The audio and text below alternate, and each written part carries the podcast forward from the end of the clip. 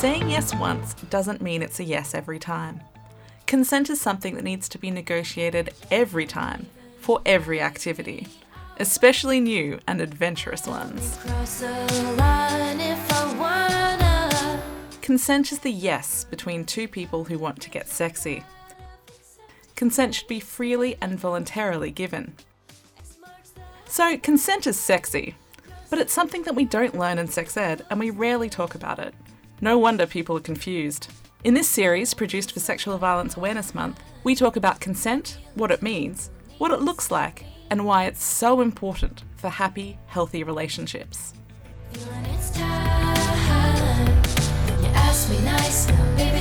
In this episode, we talk to women about the importance of not assuming consent. Just because they've said yes that I'll be your partner doesn't mean that oh, I'm willing to be with you again and again and again. That changes for acts too. And I've, I've done, you know, I mightn't have done things once and then be like, yeah, not for me. My own kids have had, you know, some pretty awful experiences around not getting consent themselves, and I, you know, I don't want that to happen with my grandkids.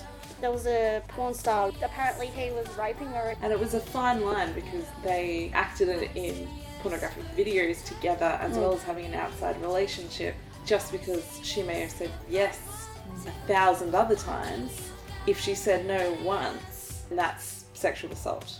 I think they should be given permission from when they're really little to be able to say yes and no to all things related to their body, given lots of choices and having that respected. In this series, we talk to people from a range of Brisbane sexual assault support services. One of them is WWILD Sexual Violence Prevention Association, a service that assists women and men with intellectual disabilities who have been exposed to sexual violence. WWILD in Queensland, the Centre for Sexual Assault in Victoria, and other organisations in selected regions can assist people with intellectual disabilities who have been sexually assaulted. Check out WWILD's website at w w i l d dot org dot a u. If you or anyone you know has experienced sexual violence, call one eight hundred RESPECT for help and more information. Google Sexual Violence Awareness Month to find out about activities in your region.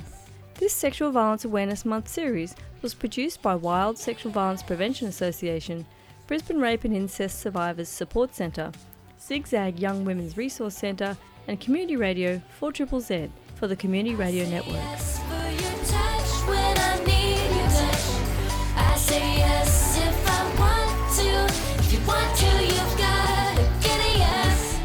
Consent. Start the conversation.